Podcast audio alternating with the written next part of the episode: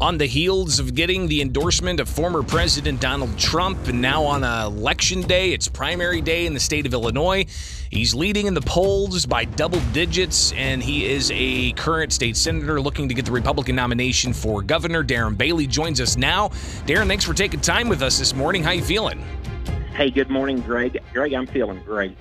You've known me since the beginning of this process when I started running as uh, serving as a state rep, and and I've, I've I think I've been consistent in my messaging and my work ethic, and it's a lot like farming. Uh, you know, we're planting the seed right now, and then we we do everything that we can do to make it right, and then we wait for the harvest. And today is the uh, today is the first harvest of uh, of uh, 2022. So we put the work in, and and uh, no, I feel very good about the potential results. What do you think was um, behind? A, an individual who got substantial money from uh, a billionaire uh, in the Republican primary, uh, leading initially, but then uh, seeming to drop precipitously. Uh, now, uh, even behind Jesse Sullivan. what happened to Aurora Mayor Richard Irvin? Why didn't he gain enough traction, even with all that money behind him? Well, because you had you had two people you had uh, Mayor Richard Irvin and you had candidate for governor for Richard Irvin, and and they were uh, you know both of those messages opposed each other. So people are smart. People in Illinois have uh, they're tired of the nonsense uh, that's been taking place, and and they read into that very quickly, especially when when they came out with all the lies and attacks against me. I think they failed to recognize and realize you know, how well known we were across the state because the reality ever since I sent J.B. Pritzker and won in July of 2020, uh, Cindy and I, we've been all over the state, you know, speaking, encouraging school boards and, and churches and, and villages and businesses to, to step up and push back. So I think they uh, they failed to recognize that. State Senator Darren Bailey with us on WMAY primary day, uh, and he is of course finishing up 102 county tour the past two weeks all across the state. He got the endorsement of President Donald Trump on Saturday. Uh, your reaction to that? That's a that's a big deal. That was exciting. It really was. I was going into that uh, for the past several months. People have been asking me, uh, you know, if, if I thought we were going to get it again, uh, you just I you know I, I, I welcomed it.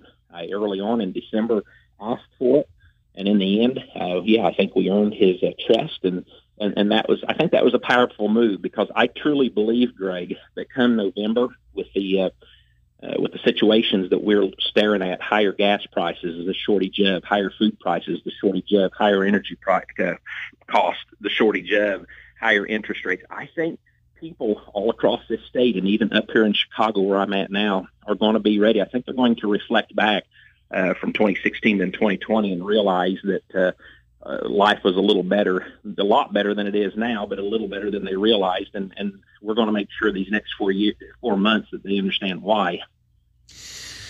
Darren, uh, did you have to get uh, sequestered by the Secret Service when you pulled that hair out of the uh, president's head? I'm going to tell you what. He had a hair on his chin, and I just, I'm just that kind of person. You know, I'm going, to I'm going to point the problem out, and and so we were talking with him, and I'm sitting there staring at his chin, thinking I got to say something.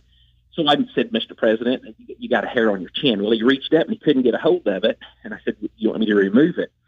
And um, when I do things, I, I do things and I get them done. So I guess my grip on his hair was was was pretty tight because when I when I pulled it, uh, I could feel it pop. he flinched, and and I'm telling you what, I don't know who was more shocked. He looked at me like, "What did you just do?" And I looked at him like, "What did I just do?" And oh gosh, you know, God's got a sense of humor because uh, President Trump is never going to forget that. So it's uh, an interesting story to, uh, to be sure. Um, uh, and then finally, here, uh, money. Of course, uh, we talked a little bit about it with uh, Ken Griffin's backing of Richard Irvin.